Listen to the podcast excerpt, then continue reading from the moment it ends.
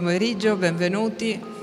Contagio è la parola chiave di questa edizione di Vicino Lontano e qui è un altro degli appuntamenti che proprio entra nel vivo del tema, nel tema delle fake news.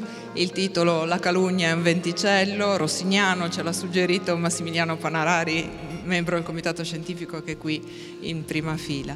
Eh, a parlarne abbiamo con noi il professor Guido Gili che mh, insegna sociologia dei processi culturali e comunicativi all'Università del Molise, David Puente, udinese, tra l'altro, The Bunker, ovvero cacciatore di bufale. Tra l'altro è in libreria da pochissimi giorni con un nuovo libro, Il, grande inganno di Internet per Solferino ed è il primo firmatario insieme a Walter Quattrociocchi che tra, tra l'altro sarà qui con noi domani in un appuntamento dedicato al, a, alla scienza al tempo di internet eh, dell'iniziativa bastabufale.it.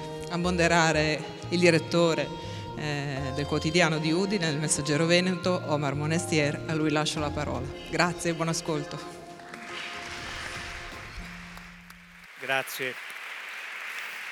Buonasera, grazie, grazie, a voi per essere qui. Allora, eh, le regole di ingaggio prima di cominciare. Questa vuole essere una conversazione, quindi un dibattito eh, aperto. Il mio compito è quello di far dialogare i nostri ospiti. Poi, se ce la faremo con i tempi, potrebbe essere eh, utile anche per voi intervenire magari con qualche questione, qualche domanda che io non sarò riuscito a porre, quindi preparatevi eh, nel caso lo eh, riteniate opportuno.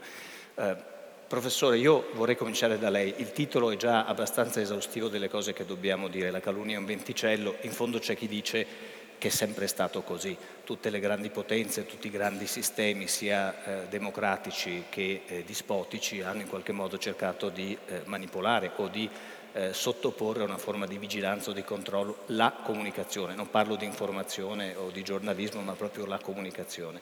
Eh, le chiedo, visto che lei studia questi fenomeni, se eh, vede delle novità eh, così dirompenti rispetto al passato. Io credo di sì, anticipo il mio pensiero, però vorrei che insomma, lei ci inquadrasse il fenomeno anche storicamente con eh, poi un focus su quello che sta capitando nel nostro secolo e nella fine del secolo che ci ha appena lasciato. Prego. Bene, grazie. Um, partiamo subito da eh, una constatazione semplice. Allora, il termine fake news, eh, che non è stato inventato in questi anni, però ha avuto un grande eh, boom, una grande esplosione, eh, in realtà cosa identifica? Perché l'aggettivo fake può essere tradotto con falso, ingannevole, apparente, contraffatto. Eh, quindi diciamo è un, un, termine estremamente vasto. Allora che cosa viene contenuto dentro questo termine? Allora c'è un nucleo centrale. Il nucleo centrale sono i cosiddetti fattoidi. I fattoidi sono notizie su eventi mai accaduti, cioè notizie su non eventi si può dire che dal punto di vista comunicativo sono l'equivalente delle allucinazioni psichiche. Quindi qualcosa che non è mai accaduto, ma che trova una vita, una realtà nei media e che diventa reale, quindi una cosa non reale che diventa reale. Reale in base a due elementi. Uno, perché ha degli elementi di verosimiglianza eh? e quindi può essere interpretato, recepito, percepito come qualcosa di vero. In secondo luogo diventa reale nelle sue conseguenze. Nel senso, facciamo un esempio banalissimo.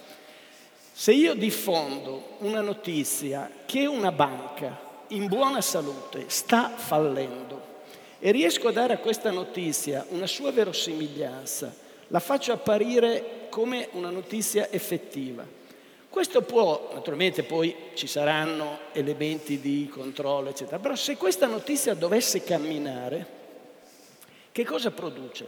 Produce che le persone cominciano a preoccuparsi, vendono i titoli in borsa, chi ha il conto corrente lo va a ritirare, si creano dei, delle ondate di panico successive e quindi si crea un effetto che si avvera.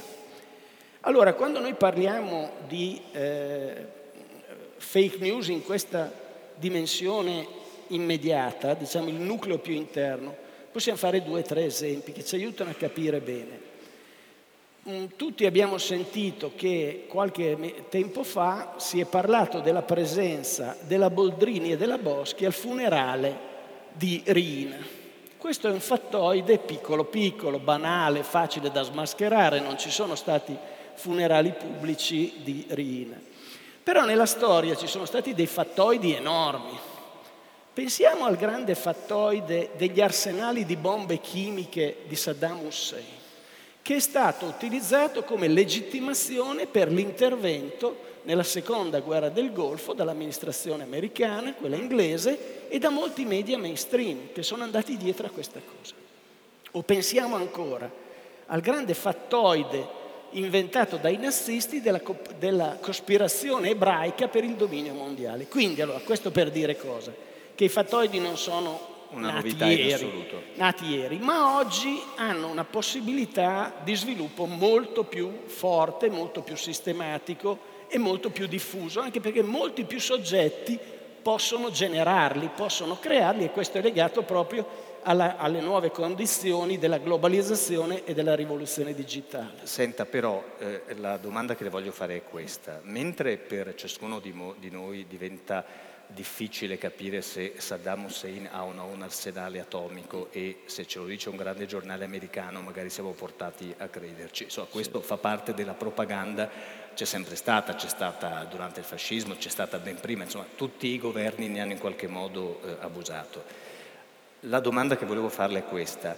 Eh, la percezione che ho io è che ci sia una quantità eh, di persone molto più disposta a credere ai fattoidi rispetto al passato. E le chiedo se questo dipende molto dal fatto che la reputazione degli informatori, cioè di coloro che fanno informazione, oggi è più che per il passato sottoposta a un attacco diciamo, culturale ideologico se lei vede una differenza fra questi grandi oggetti di propaganda e invece questa micro operazione di distruzione dei corpi intermedi che fanno informazione all'interno di un disegno, anche questo sì, globale, di destabilizzazione dell'opinione pubblica. Guarda, ho cercato di farla breve e spero sì. di essere stato chiaro.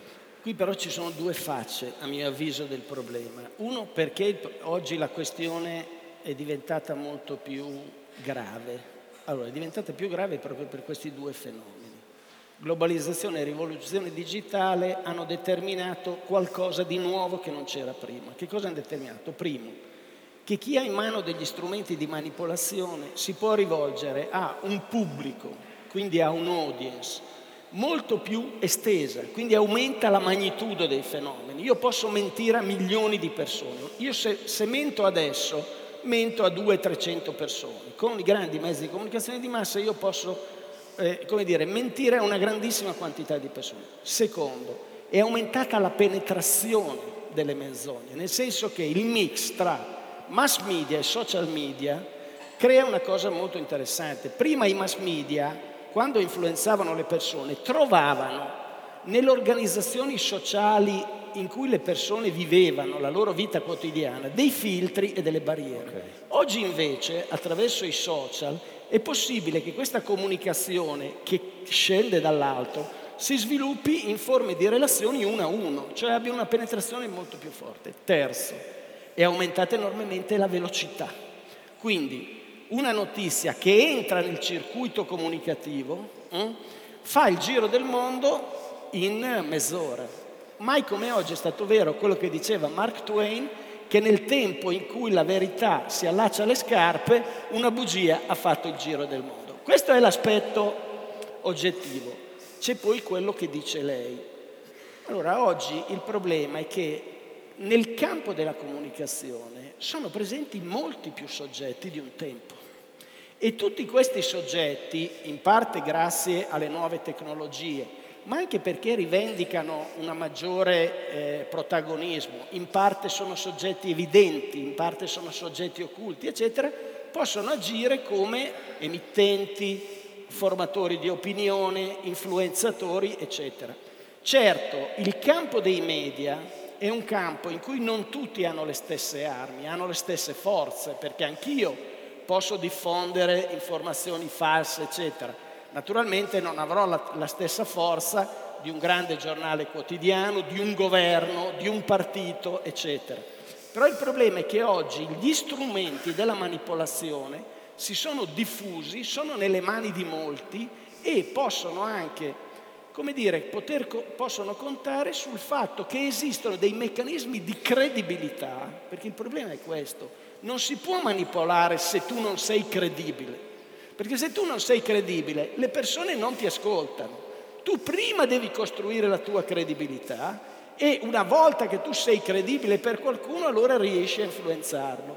Quindi oggi ci sono dei meccanismi di gestione della credibilità estremamente più sofisticati che non nel passato. Questo è un salto di qualità. Allora, grazie professore per aver usato due parole. Una è filtri e una è credibilità, perché questo mi offre il destro per fare una domanda al giornalista, cioè fare una domanda a Puente.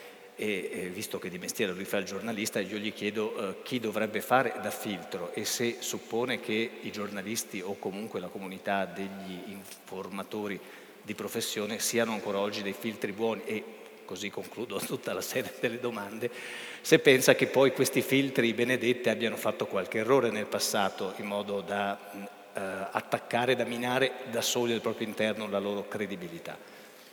Beh, intanto il ruolo, il ruolo del giornalista dovrebbe essere già di suo quello che verifica i fatti per poi raccontarli io spesso dico, per esempio, io nel mio ruolo di debunker, di fact checker, io lo ritengo un'anomalia, perché teoricamente non dovrebbe esistere questa figura, perché dovrebbe essere già quella che fa il giornalismo. Quindi questa sorta di filtri, questa sorta di attenzione nei confronti dei lettori, dell'informazione, eh, dovrebbe essere già una cosa di base.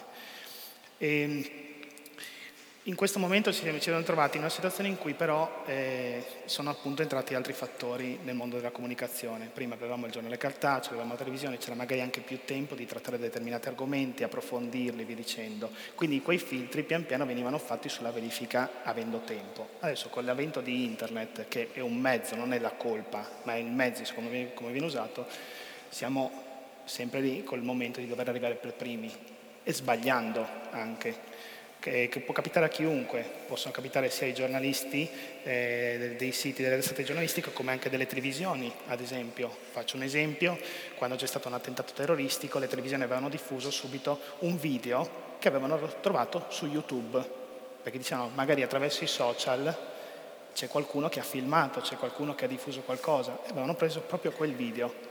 E quel video era un video in verità di sette anni prima di un altro attentato avvenuto da un'altra parte del mondo. E qual è stato l'inganno? Che qualcuno per fare clic su YouTube ha cambiato il titolo del video e il motore di ricerca forniva quello. Quindi è mancata l'attenzione, è mancata la, la, diciamo, lo stare attenti nei confronti dell'informazione cercando per forza un qualcosa da raccontare.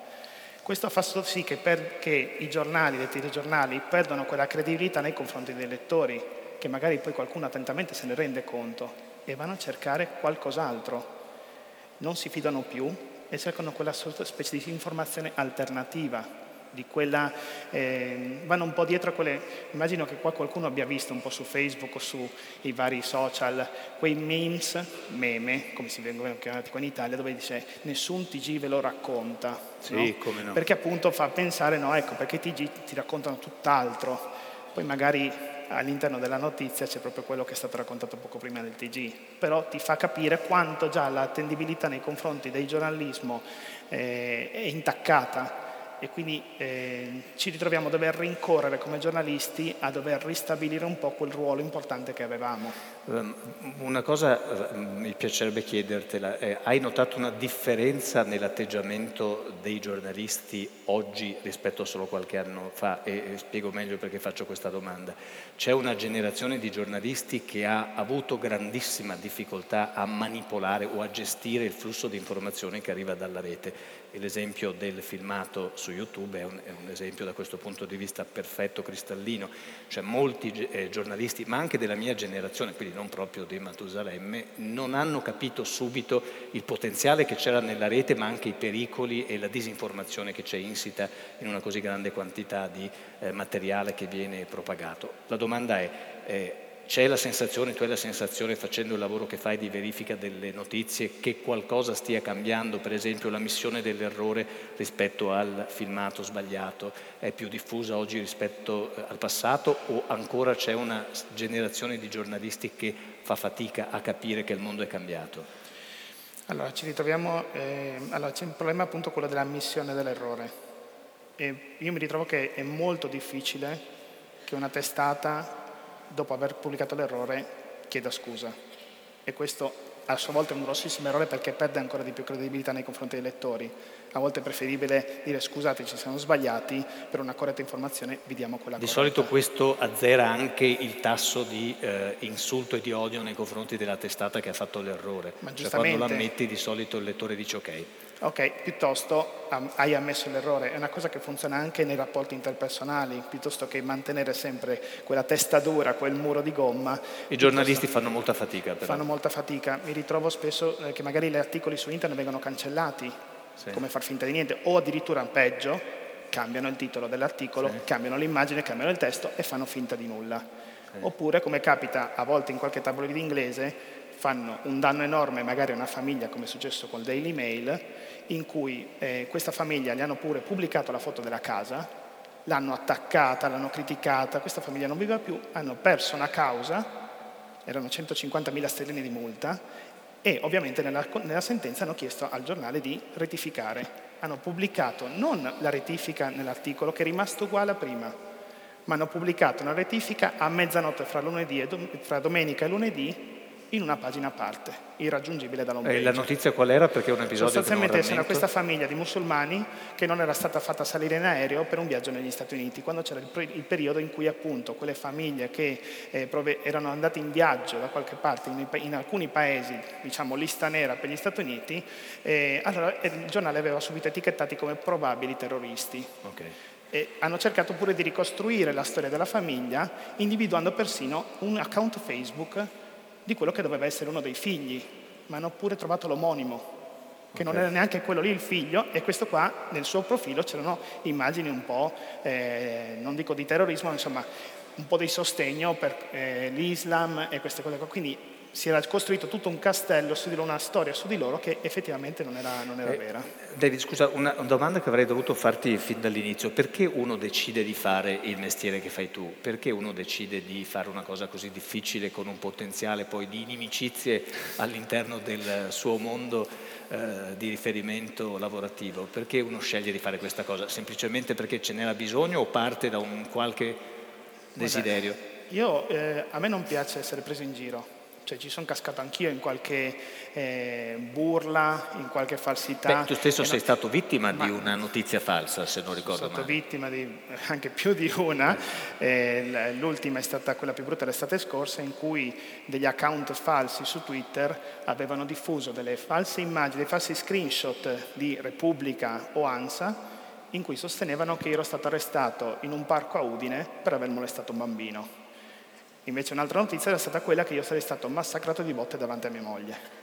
E questo perché avevo individuato, questo è successo subito dopo aver individuato degli account falsi che diffondevano eh, appunto bufale di genere politico e avevo rovinato un po' il, il gioco. Un gioco che per crearlo queste persone ci hanno impiegato più di sette mesi. Che era gestito da chi? Bella domanda. Non lo Bella domanda, ancora. non lo so, non lo so da chi l'ha gestito, però di fatto si trattava di un account che è stato creato in maniera molto intelligente e non è l'unico, attenzione che non è l'unico, che eh, fatto- si è creata una falsa identità con delle foto pubblicate in maniera regolare, come se fosse un account normalissimo. Certo. Si è andato a cercare le amicizie giuste, targetizzate, come nel marketing, vado a cercare il mio cliente, perso- il mio cliente perfetto, con delle ideologie. E quindi una volta che si è completato il giro, aveva fatto circa un 4.900 amicizie su Facebook con il limite di 5.000 che permette il social, a quel punto ha iniziato a diffondere notizie false. E queste notizie false sono diventate estremamente virali. Allora, Ma che hanno eh, come centro, come nucleo, che tipo di argomenti? Politica, immigrazione? Politica, politica e immigrazione. Questo era un account che eh, si chiamava Lara Pedroni e aveva fatto tutte amicizie di estrema destra Ok. o comunque ambienti che erano contrari Aveva a magari- cercato simpatizzanti. Eh, aveva cercato simpatizzanti che cercassero che fossero proprio pro- propriamente adatti ad avere una conferma di un qualcosa in cui già credono. Per Ok. esempio, la prima era una bufala su Saviano in cui diceva io penso, cioè sostanzialmente preferisco pensare più ai miei amici immigrati clandestini piuttosto che ai terremotati italiani. Allora, questa cosa fa già partire una bolla in testa a delle persone che già lo odiano. Certo. E, e questa persona, questo account li aveva proprio presi a sé come amici per poi loro automaticamente le diffondevano a loro volta. Poi c'è anche la questione credibilità, perché questo account era credibile. Certo. E, qui, e, poi magari era anche una bella ragazza. Peccato che non ho foto rubate. Erano foto rubate da un account Instagram che per giunta, per rintracciarlo, erano, cioè, era stato difficile, perché erano state manipolate a loro volta. Quindi c'è stata tutta un'ingegneria di fare il più difficile possibile per rintracciare l'originale. E che cosa hai fatto di, questo, di, questa scoperta, di questo lavoro? Dove l'hai pubblicata? Dove è uscita? Boh, l'avevo pubblicato sul mio blog, poi l'hanno pubblicato anche altri giornali perché ovviamente la storia che appunto questo è un account totalmente rubato, cioè con un'identità fasulla, creato in un certo modo, che diffondeva in gruppi Facebook specifici questa bufala per renderla okay. virale e, attenzione, la cosa buffa è stata che poi la ragazza a cui è stato rubato l'account, l'account e le, le foto, foto, mi ha contattato, è una modella inglese per puro caso il moroso italiano okay. e quando si è rivista la sua, la sua faccia nelle, nelle testate italiane ha detto ops e lo diciamo va. il nome del tuo blog se qualcuno fra il pubblico lo vuole no, leggere? Il mio, il mio, blog è davidpuente.it, adesso però eh, tutto quello che faccio lo faccio per la mia testata giornalistica dove lavoro che è open.online. Che è quella di Mentana. Di quella, quella di Mentana, esatto. Quanti siete adesso lì? Siamo una ventina, stiamo per assumere altre persone. Ah, siete tutti giovani come ha detto Mentana? O? Siamo tutti sulle, diciamo, in media età siamo sui 27-28 anni. Ah, quindi insomma già grandicelli, insomma, diciamo, già uomini fatti. Senta professore, fino a quando eh, una persona o un gruppo di persone fa un Ocant con 4.999 eh, persone eh, collegate in qualche modo, il rischio è, è, importante ma comunque è limitato. Ma quando il Presidente degli Stati Uniti, che si rivolge a una platea immensamente più grande, fa un tweet che non corrisponde proprio a, alla, alla, verità, cioè sounds good, ha una, uh, un suono verosimile, il danno è sicuramente più uh, importante. E quindi la domanda che le faccio, eh, c'è un pericolo per la democrazia, come dicono alcuni gruppi di intellettuali che anche negli Stati Uniti che insomma, cominciano ad aprire dibattiti sempre più stringenti anche in vista della prossima campagna per le elezioni americane, c'è un rischio per la democrazia nell'uso così eh, disinibito da parte anche dei politici eh, di rilevanza mondiale o più in generale insomma, della disinformazione che gira sulla rete? Cioè lei crede che la democrazia con tutta la propaganda che ci arriva sia minata oppure no? Le rispondo Se, scusi, sgrezzo in un, modo, in un modo un po' strano ed è questo. Eh, non so il nostro pubblico, i nostri ascoltatori, se sanno che cos'è il Doomsday Clock. Eh, diciamoglielo. Allora, il Doomsday Clock, tradotto, sarebbe l'orologio dell'Apocalisse. Mm? Sì. Che è stato, in realtà non è un orologio fisico, è una metafora, è un simbolo, che è stato creato da un gruppo di scienziati eh, soprattutto fisici atomici, eh, dell'Università di Chicago. E questo orologio segna eh, quanto l'umanità è vicina alla okay. sua fine, quindi alla mezzanotte. A che punto siamo? Nel 1947, quando questa cosa è nata e dopo naturalmente le bombe di Hiroshima e Nagasaki, eravamo a sette minuti. Naturalmente è chiaro, usano una serie di indicatori, soprattutto il fattore chiave è il rischio nucleare ovviamente. Okay. Eravamo a sette minuti. Da allora ci sono stati tre anni critici. Il primo è stato il 1953, quando c'è stato il confronto tra Stati Uniti e Unione Sovietica, la crisi coreana, eccetera. Sec- e lì si è arrivati molto vicini alla mezzanotte.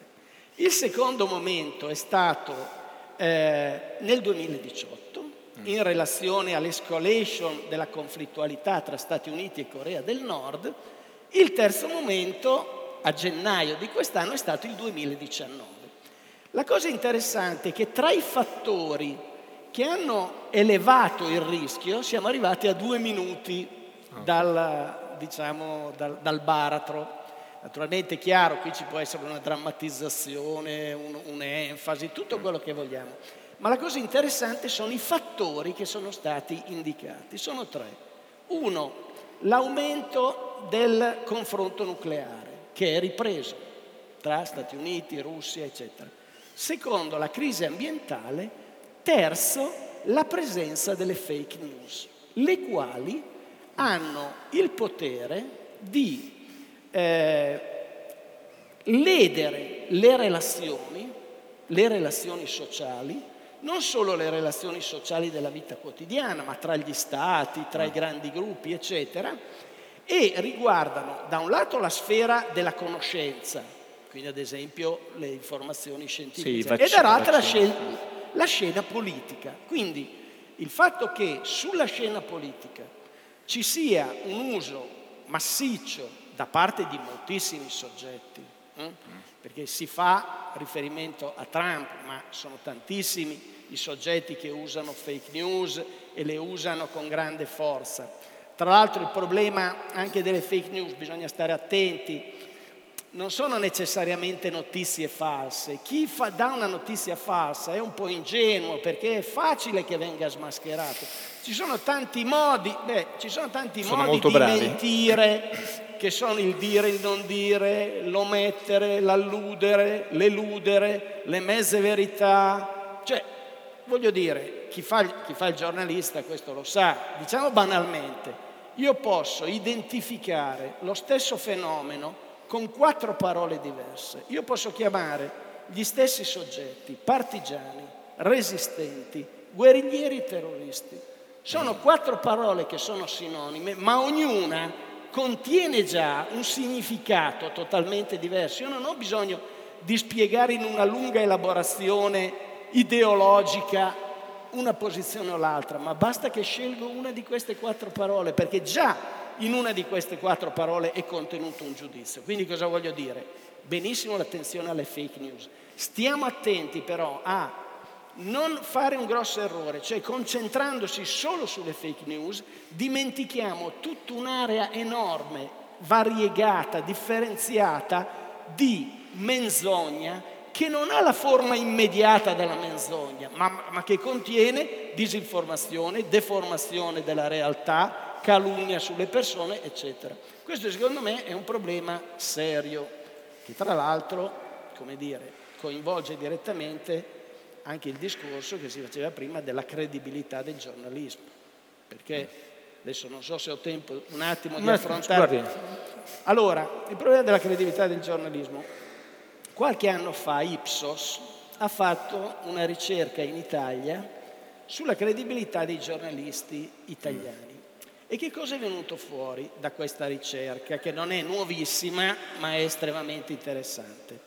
Vengono fuori, diciamo, tre cose importanti. Perché i giornalisti italiani, naturalmente uno lo può estendere anche ad altre situazioni, mm. però parliamo di quelli italiani, non appaiono credibili alla gente, o almeno a una percentuale significativa degli intervistati.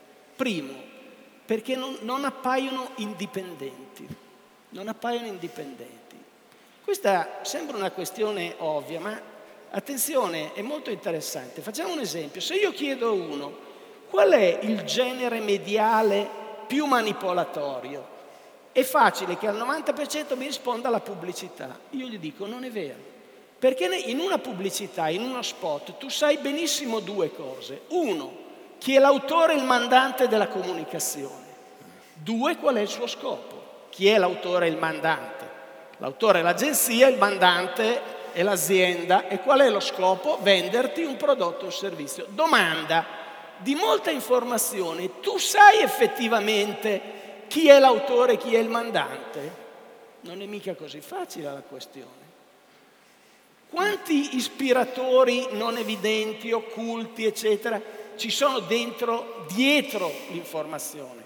Allora qui c'è un aspetto importante dell'etica giornalistica, cioè l'autonomia del giornalista, che non è pensare a una condizione ideale, perché certo il giornalista è sempre all'interno di una pluralità di pressioni da parte della proprietà, dei gruppi di pressione, del pubblico, st- chiaro. Però questo pone una questione molto seria, quindi l'indipendenza. Secondo, che cosa veniva rimproverato ai giornalisti? di essere dei tifosi, di essere dei tifosi delle parti politiche. Cioè, quando io penso al giornalista, penso che debba essere un traduttore. Cosa vuol dire un traduttore? Che mi deve aiutare a capire qual è, eh, nella posizione di un altro, quella parte di verità che questa posizione contiene, perché questo mi arricchisce. Se io trovo dei giornalisti che invece di aiutare a essere dei traduttori, sono i primi tifosi delle posizioni che rappresentano, ge- come dire, gestiscono macchine del fango, eccetera, è chiaro che la possibilità di avere anche una sfera pubblica dialogante si indebolisce moltissimo, perché io ho bisogno proprio di qualcuno che mi aiuti ad andare al di là della mia opinione, del mio punto di vista. E questo è un elemento molto importante. Certo, quando noi compriamo un quotidiano alla mattina, se ne compriamo uno, non è detto, quale quotidiano compriamo? Generalmente compriamo un quotidiano che è vicino ai nostri punti di vista, alle nostre opinioni, il quale ci aiuta a confermarci nelle cose che già crediamo. Internet questo lo fa in modo enorme perché seleziona le notizie a priori, ci profila le informazioni sulla base delle informazioni che abbiamo cercato prima, eccetera. Ma noi di cosa abbiamo bisogno? Di qualcuno che ci aiuti a capire anche il punto di vista di un altro che io necessariamente non cercherei.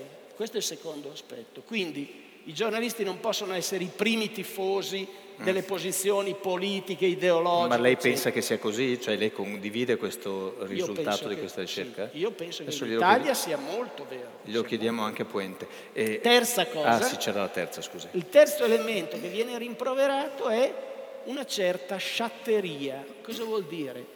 Che l'informazione chiede verificabilità, accertamento delle fonti, precisione nella scrittura. Allora, tutti questi sono elementi che uno può considerare meno importanti, ma non sono meno importanti. Perché? Perché anche, come dire, essere precisi professionalmente, come dire, sul pezzo, su queste cose, è un aspetto importante perché anche questo, la sciatteria, il pressapochismo, le notizie non verificate, cosa servono? Servono a inquinare l'ambiente comunicativo e quindi a far perdere di credibilità. Ora, questo non è ovviamente un'accusa a una categoria che, come dire, lavora seriamente, poi ci sono posizioni diversificate, eccetera. Mm.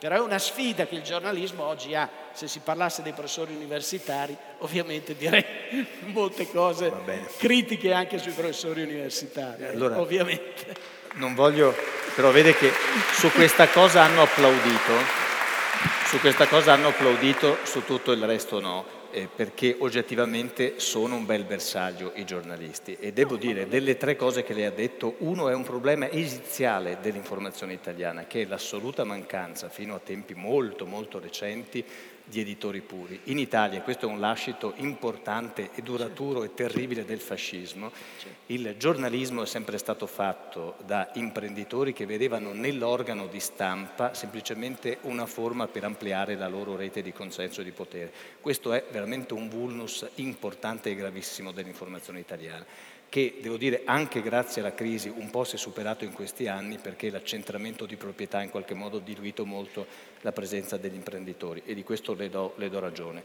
In più in Italia c'è una cosa che lei conosce benissimo che è lo strapotere del mezzo televisivo anche rispetto alla carta stampata che è fortemente governato dalla politica. Il primo gruppo privato è in mano a un imprenditore che ha fatto politica e continua a farle, è pure candidato alle europee L'altro gruppo eh, radio-televisivo è pubblico ed è fortemente governato dalla politica, lo stiamo vedendo anche adesso col governo del cambiamento, non è che abbiamo fatto tanti passi avanti rispetto al passato mentre non voglio parlare sempre della BBC, ma insomma in altri paesi questo organo di informazione pubblico è gestito da una fondazione che cerca di essere il più possibile indipendente e svincolato dalla politica. Quindi sul punto 1 le do ragione, sul 2 e sul 3 ho qualche riserva, ma la faccio esprimere se vuole a David certo. Puente, se no diventa un'interlocuzione certo. fra me e lei. Eh, ti riconosci tu in questo disastro? Perché... No, beh, beh insomma, sì, è disastroso. No, ma è vero, guardi, alcune cose, alcune cose sono verissime. di coscienze critiche. Ma ha ragione, e, e, le due cose che ha detto dopo la prima discendono largamente dalla prima, secondo me, dalla mancanza dell'imprenditore editore che pensa di fare questo lavoro per raggiungere un profitto, che non sia soltanto, come dire, un'operazione di occupazione di potere. Prego. No, ehm, a parte che, allora, che ci siano dei giornalisti tifosi, io me li ritrovo per il mio lavoro abbastanza ah. spesso davanti, ah, sì? perché poi vedo anche come reagiscono su Twitter, come reagiscono su Facebook, eventualmente commentando gli articoli degli altri, insomma c'è una, sì. una sorta di guerra civile tra giornalisti che ogni tanto è interessante anche da vedere, e, ehm, anche perché poi esistono anche delle critiche, ma perché parli sempre di quel politico e non di quell'altro? Sì. No? Allora si creano sempre questi meccanismi. Se che... seguite, scusate, faccio un piccolo inciso, se vi capita di seguire, io ne seguo alcuni giornalisti americani, non è che sia tanto meglio, eh?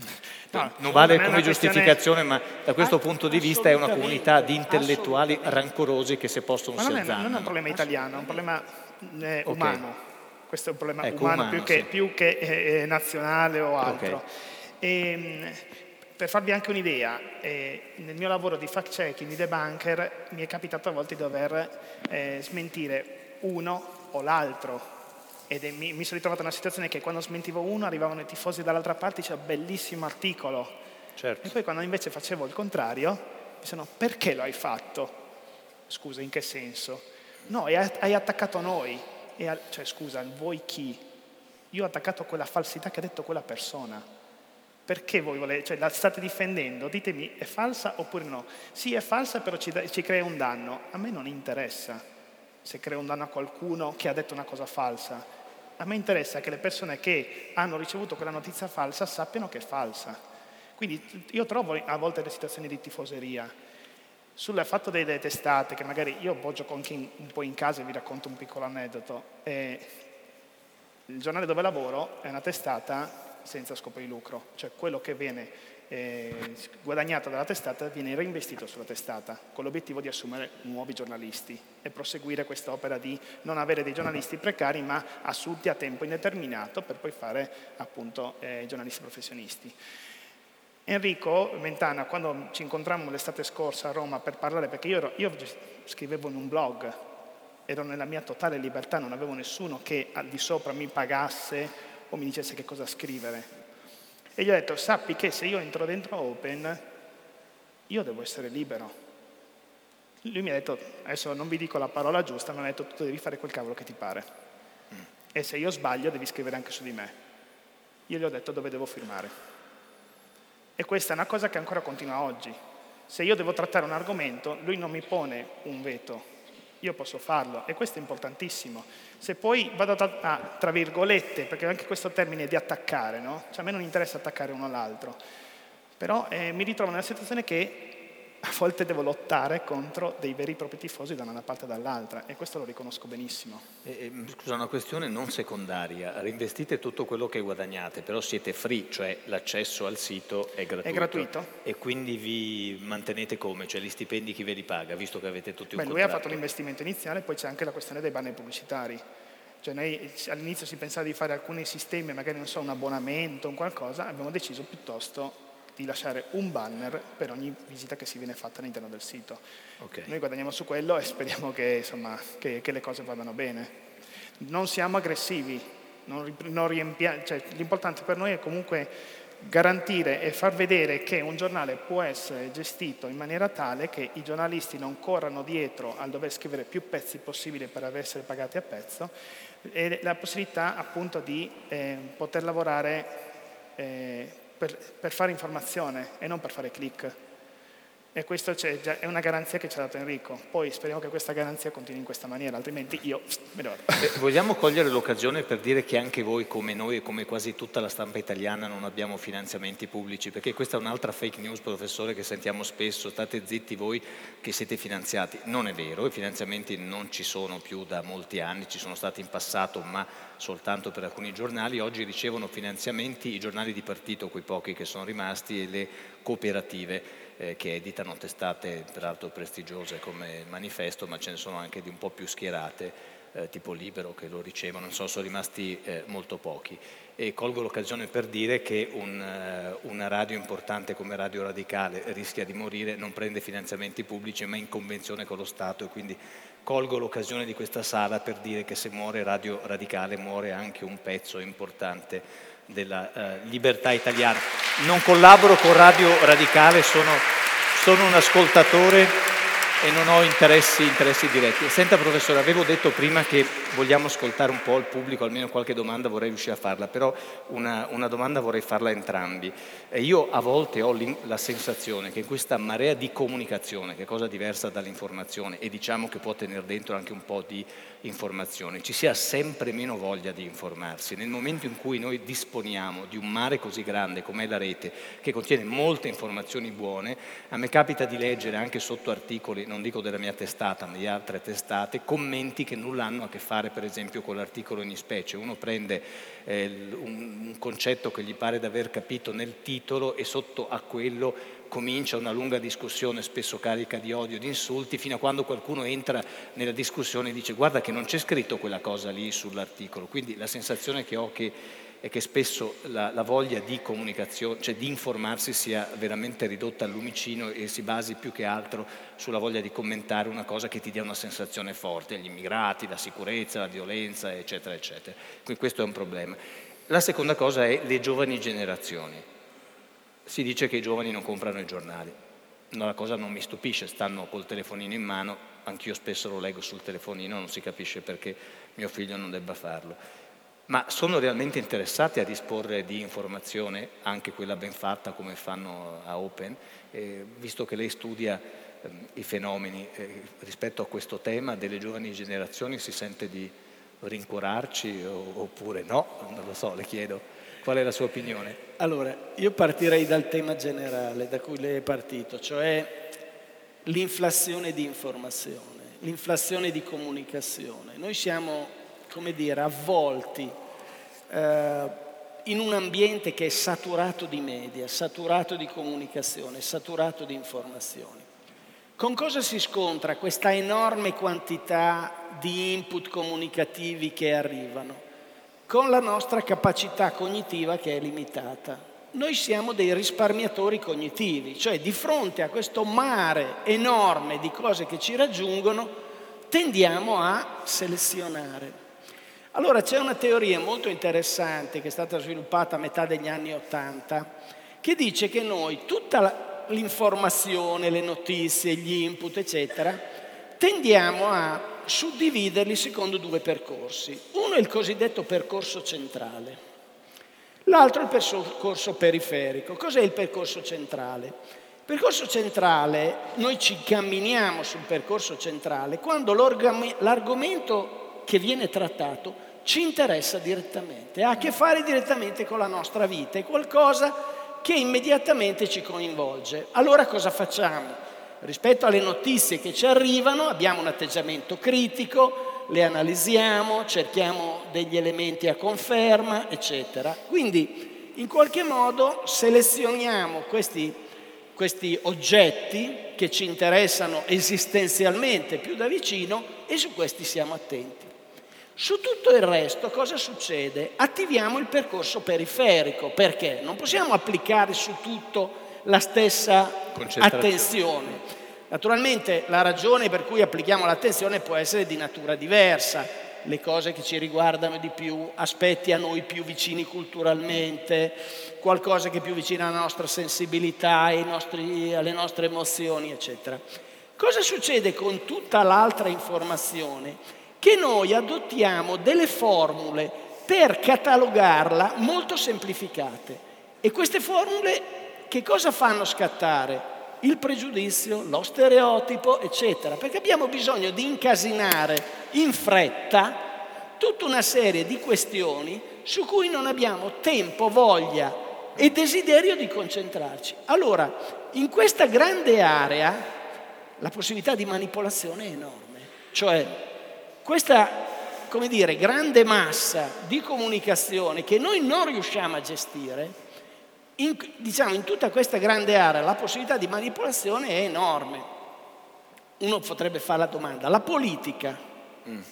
quale dei due percorsi dipende. Come, dipende dalla persona, perché se io sono interessato alla politica, cosa farò? L'analisi tra i vari programmi, cercherò di capire sulle singole issue, cioè sui singoli temi, cosa dice un partito, cosa dice l'altro, quali sono le singole posizioni, mi farò una mia idea critica e consapevole. Se non sono interessato alla politica, cosa farò? Sarà colpito, ad esempio, dal leader che è più appealing nel modo di porsi, che è più simpatico, che sa ridere meglio, che sa dire la battuta, che è più abile nei talk show. Quindi questo è un problema secondo me importante, che collega appunto l'inflazione di informazione al fatto che noi siamo più esposti agli stereotipi di varia natura, ai pregiudizi, alle, alle semplificazioni, alle mezze strade, eccetera. Sui ragazzi, ma io ho l'osservatorio dell'università, che è un meraviglioso osservatorio. Mm. cioè, e devo dire che nonostante quello che si dice, che i ragazzi eh, sono distratti, non riescono a concentrarsi, eh, non gliene importa niente di niente, io ah. penso che sia una menzogna grandissima, perché, perché il bisogno dell'uomo di capire, di realizzarsi, che quello che hai di fronte ti guardi come un tu e non come uno qualsiasi, che chieda un riconoscimento reciproco. Questo esiste negli uomini di tutti i tempi. Eh, si dice spesso, ah ma i ragazzi non hanno valori, non hanno interessi, questa è una sciocchezza. Chi non ha valori e chi non ha interessi è la nostra generazione soprattutto che è partita genitori, sì. volendo dare l'assalto al cielo e oggi si accontenta di girare la domenica col carrello nei supermercati. Allora, il vero problema... I baby boomers, eh? è la generazione baby boomers. E, e noi.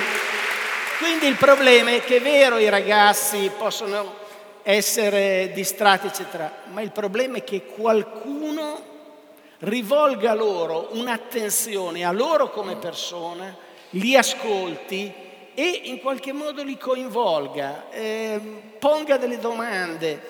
Il pensiero critico non è solo uno che è intelligente, perché se tu sei intelligente ma sei da solo, non vai da nessuna parte, sei un frustrato, sei uno sfigato. Il pensiero critico veramente è anche affettivo, vuol dire che si sviluppa nella relazione con altri.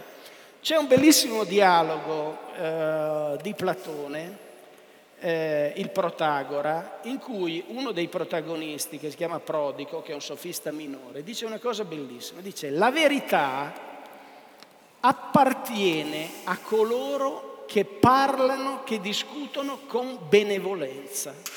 Questa è una cosa che a me ha colpito in un modo straordinario, cioè tu puoi parlare, puoi discutere, puoi avere opinioni diverse, possiamo scontrarci, ma con benevolenza. Allora il problema è che anche i ragazzi abbiano la percezione che quelli che hanno di fronte, gli insegnanti, i giornalisti, gli educatori, i politici, si rivolgano a loro con benevolenza. e questa è la grande partita. Una partita in cui tutti siamo responsabili, perché ognuno di noi ha un pezzo di mondo che gli è dato come responsabilità. Può essere la tua classe, la tua facoltà, il tuo giornale, la tua azienda, quello che vuoi, la tua famiglia, ma quello è il pezzo in cui tu eserciti la tua responsabilità e puoi creare relazioni in cui le persone maturano, crescono, capiscono. Poi questo ha tutta una dinamica più ampia che sono le forme associative, i corpi intermedi, eccetera, in cui si sostanzia la società civile. Ma il problema è che ci siano luoghi di questo tipo dove, dove le persone incontrano altri con cui possano confrontarsi, possono pensare, possono riconoscersi, possono porre le domande, possono essere critici nei confronti del mondo, non solo della comunicazione, ma di ogni esperienza che in qualche modo li coinvolge. Sa perché ho sorriso a un certo punto del, del suo ragionamento, professore? Perché le mie sinapsi, quando le ha detto professore o insegnante e benevolenza, hanno subito pensato a quella professoressa siciliana che ha cercato di far ragionare i suoi studenti sulle simmetrie, per così dire, fra i tempi andati e oggi ed è stata sospesa per due settimane dal provveditore agli studi. E non ho capito cosa ci fosse di eversivo, però vede, anche l'esercizio della benevolenza incontra qualche ostacolo talvolta ed è una, è una storia preoccupante magari solo una storia stupida mm, di, no, no, di un ottuso burocrate, stupida, però... Tutt'altro che stupida. La, la, stessa domanda, forse più concentrandomi sui, sull'aspetto delle giovani generazioni, se sono informate oppure se sono desiderose di essere informate oppure no, Davide. Allora, io mi sono preso un attimo un po' di appunti così, anche perché vorrei un po' uscire... Io pensavo che stessi mandando messaggini, ho detto lì che Whatsappa, commentana, no, no, no, per dire, gli ho detto che tu... Scherzo, scherzo, scherzo. No, no, no, eh, di solito ci si scrive alle 4 del mattino con lui. Eh, eh, praticamente cosa succede? Che ehm, abbiamo parlato tanto di giornalismo, abbiamo parlato tanto di giornali, testate, informazione, eh, diciamo un po' anche quel modo di dire, poi informazione mainstream e via dicendo. La, la cosa che però vorrei puntare è che appunto eh, c'è la questione della credibilità, c'è la questione della responsabilità, mm. della semplificazione. Noi siamo ormai abituati appunto, come abbiamo detto prima con l'esempio, abbiamo pubblicato un articolo con un titolo che rispecchia quello che magari è scritto nell'articolo stesso, però qualcuno lo capisce male e pubblicato in 0, in 0,5 secondi c'è già scritto che articolo brutto. Sì. Not, oppure notiziona, punto esclamativo. Sì, cioè neanche, neanche hanno letto l'articolo sì, e sì, quindi c'è una, fretto, c'è, una fretta, c'è una, magari perché hai già un pregiudizio nei confronti della testata o della persona o che viene citata. Ecco, quindi tu hai eh, degli utenti, delle persone, degli esseri umani che sono tutti, che sia giornalista, che sia la casalinga di Voghera classica, che è povera santa donna, che viene sempre criticata, ognuno, abbiamo, ognuno di noi ha un pregiudizio, ha un, un leader, un, una persona credibile a cui credere o una persona da attaccare. In questo caso, eh, uscendo dall'ambito giornalistico, tutti noi siamo in qualche modo fonte di informazione per qualcuno. Ci sono tantissimi casi che ho riscontrato che improvvisamente eh, persino un, blog, un, un, utente Facebook del Bangladesh è riuscito a far credere a migliaia di testate eh, internazionali una notizia falsa su un soldato russo. Adesso non sto a raccontarvi la storia di per sé, però di fatto tutto era partito da lì, da un utente qualsiasi che si è inventato una storia. Questo può capitare anche nella realtà di tutti i giorni. C'è stata la storia di un ragazzo che due anni fa era stato accusato di essere pedofilo come? Attraverso un messaggio Facebook mandato da un account anonimo a delle persone ben specifiche. Si voleva proprio attaccare questo ragazzo. Questo ragazzo è svegliato la mattina che aveva la bacheca piena di insulti, minacce. E, e io sono andato a chiedere alle persone che prove hai per dire che lui è pedofilo. Mi hanno mandato le foto via Facebook. Fammi vedere se queste foto, perché a questo punto... Mm. Eh, il messaggio era... Eh, il link del profilo e la scritta questo è un pedofilo, segnalò alla Facebook. Allora, un pedofilo io non lo segnalo a Facebook, quindi già questo è il mio primo campanello d'allarme. Però poi qual è il dato? Qual è la, la prova? Nessuna. Gli ho detto a queste persone, ma voi state credendo questo messaggio e basta. Ma me l'ha mandato una persona che io ritengo affidabile. Apriti cielo, questo modo di fare frettoloso. Poi è chiaro che di fronte a, una, a, un'accusa di pedofilia non è che ci sta simpatico un pedofilo, ci viene la rabbia, ci viene la, l'angoscia di questa persona. Eppure, cosa è successo? Il risultato è stato che questo ragazzo che aveva un bar si è ritrovato il bar vandalizzato, la sua macchina è stata dipinta con scritte, la gente che gli urlava e li minacciava. Pensate se scappava il pazzo di turno. Quindi c'è una questione di credibilità e di responsabilità di ognuno di quello che facciamo, perché basta poco a Roma c'era stata quella signora che per non far uscire sua figlia le aveva mandato un audio in cui gli diceva non uscire di casa perché nella metropolitana la polizia sta disinnescando una bomba messa dai terroristi. E la ragazza, per, per avvisare le sue amiche, per non uscite, non uscite neanche voi, ha creato il panico a Roma. chat di Whatsapp, mi pare esatto. nata così. Allora, perché tu in quel momento hai creduto a tua mamma, che poi ha dovuto dire scusatemi, non volevo che mia figlia uscisse fuori la sera, per inventarti qualche altra scusa, non una cosa che poi ha creato il panico in tutta Italia. Ecco.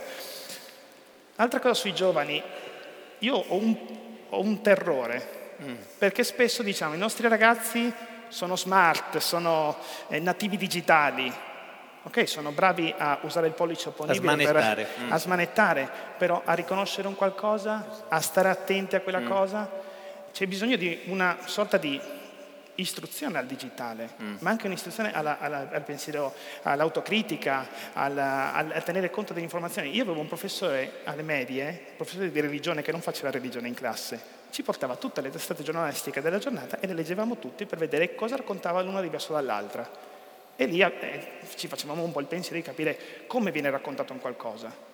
E lì mi veniva proprio l'istinto di vedere un po' la verifica, un po' la, il pensiero critico di fronte a qualcosa. Però se io non ho questa attenzione, Se non viene insegnata questa attenzione nelle scuole, finiamo poi che andiamo a comprare sì. un solo giornale o andiamo a vedere solamente quella fonte o perché questo nostro amico, questa è una persona intelligente, la seguo, però poi magari questa persona prima o poi sbaglia.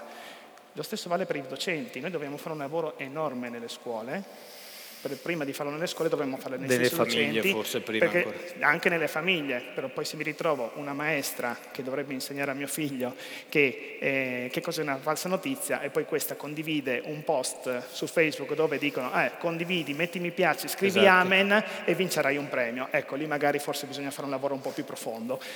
Non vuol dire che siano nativi digitali, che siano intelligenti, non vuol dire che siano bravi a distinguere le cose, bisogna stare attenti perché dare troppa fiducia e magari forse essere un po' più paranoici forse ci potrebbe aiutare tutti quanti, non solo nell'ambito giornalistico, ma anche nella vita di tutti i giorni, perché questi problemi delle informazioni false non riguardano solamente i giornali, ma riguardano anche la vita di tutti i giorni.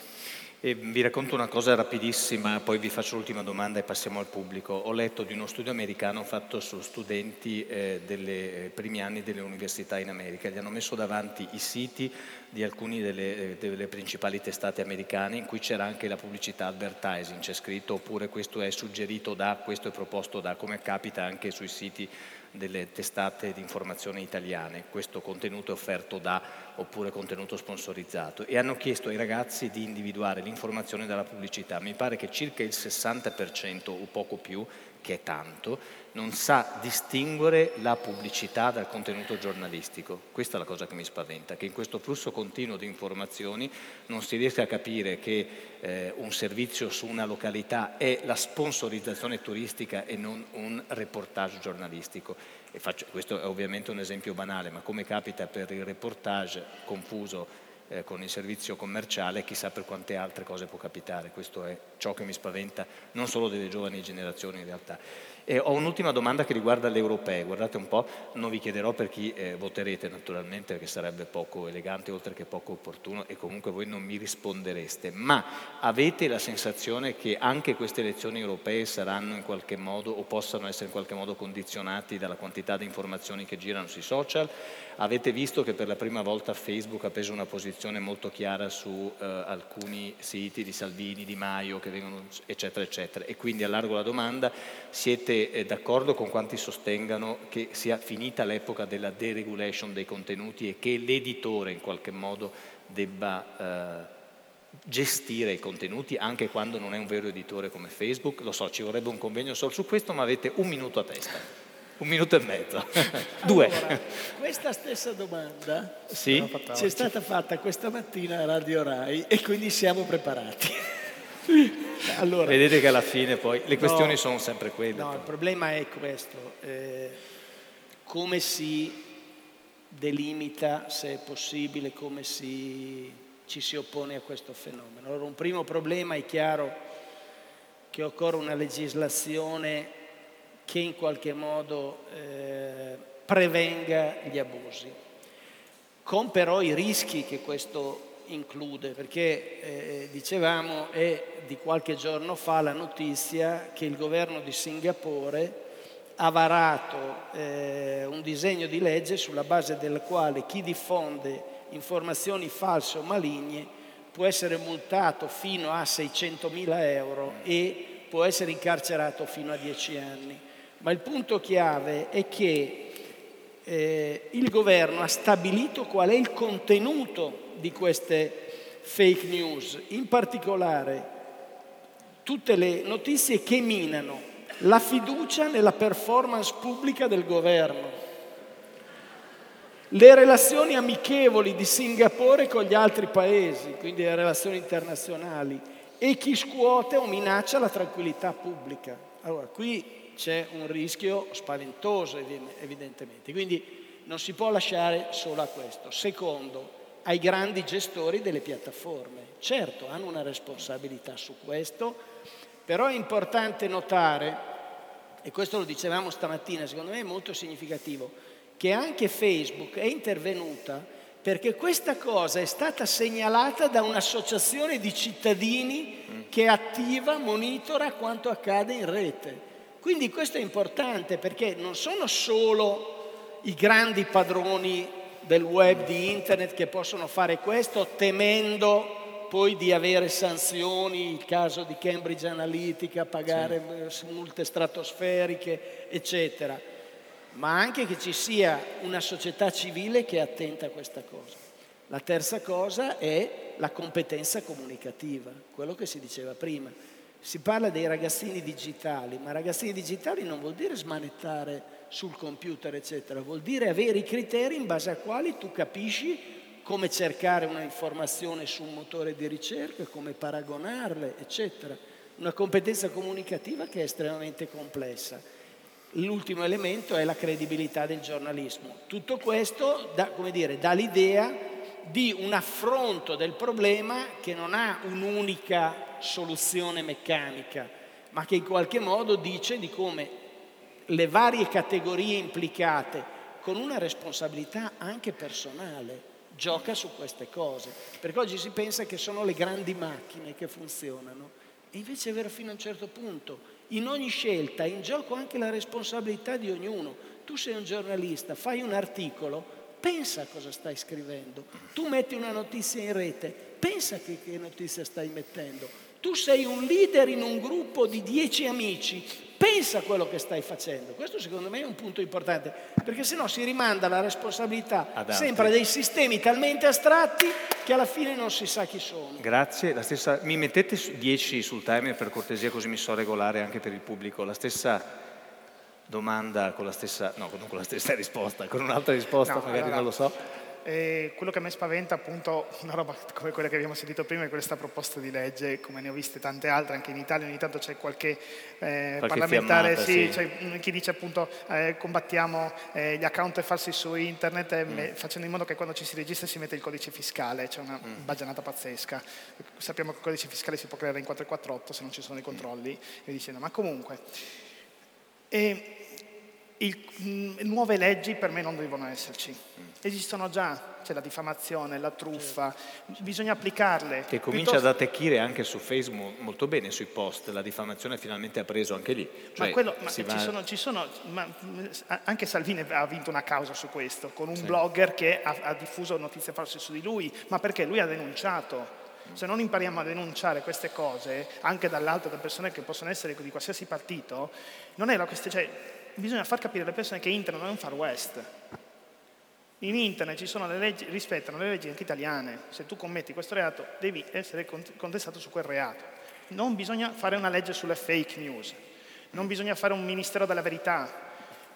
C'è la cultura, ci sono le persone, ci sono i giornalisti che possono fare la verifica. Poi, attenzione a dire che Facebook ha censurato, perché Facebook non ha tolto quelle pagine perché diffondevano fake news. Sono state rimosse perché violavano le, le, diciamo, le regole di Facebook e la maggior parte di queste sono state bloccate, cancellate, perché facevano spam, cioè sì. pubblicavano in continuazione dei, dei, contenuti in maniera automatica, erano state avvisate, c'erano delle persone che si rendevano conto che venivano pubblicate in continuazione, hanno segnalato quelle di Avaz, che è questa legge che ha segnalato che facevano queste violazioni e sono state bloccate. Altre sono state bloccate perché venivano gestite da account falsi, quindi multi-account che a loro volta facevano questo lavoro di diffusione delle notizie su vari canali con false identità. Questo è vietato su Facebook. Un'altra cosa è l'incitamento all'odio, ci sono dei contenuti violenti, ci sono contenuti di nudo, e queste cose qua sono quelle che ha bloccato. Facebook, quando si tratta di gestire le fake news, che è un termine che ripeto odio perché preferisco dire bufala, sì. disinformazione, satira e okay. dicendo, loro cosa fanno? Hanno fatto un, già da anni con dei fact checkers eh, e dei debunker certificati da una società che si chiama Pointer, che fanno una collaborazione di questo tipo. C'è l'immagine, il meme o l'articolo contestato perché qualche utente l'ha segnalato a Facebook. Sì. E cosa fanno questi fact checkers? Fanno la verifica e Facebook pubblica sotto a quel post articolo correlato, invitando gli utenti a leggerlo. Quindi non c'è la censura della fake news, ma c'è una proposta cioè, di lettura per vedere... strumenti ci sono. Perché noi dobbiamo anche ricordarci le cose. La censura in internet è impossibile. Qualsiasi contenuto che noi abbiamo su un sito lo rivediamo su altri sette, non sappiamo il dark social, non sappiamo cosa c'è su WhatsApp, non sappiamo, non sappiamo cosa c'è nelle chat, lì c'è una miriade di cose. Quindi la censura in internet è già di sorta impossibile. Bisogna far capire dove è l'errore e quali sono gli orrori per poterli riconoscere e capire anche come difenderci. E questo è l'operato che sta cercando di fare Facebook. Se Facebook inizia a cancellare una notizia perché è ritenuta falsa, fa il censore e il censore non fa bene a nessuno. Ringraziamo i nostri ospiti e lasciamo Grazie. il posto ai prossimi. Grazie a Vicino Lontano. Bocca Grazie a voi, grazie a voi, grazie al professor Gili, a David Puente e a Omar Monestier.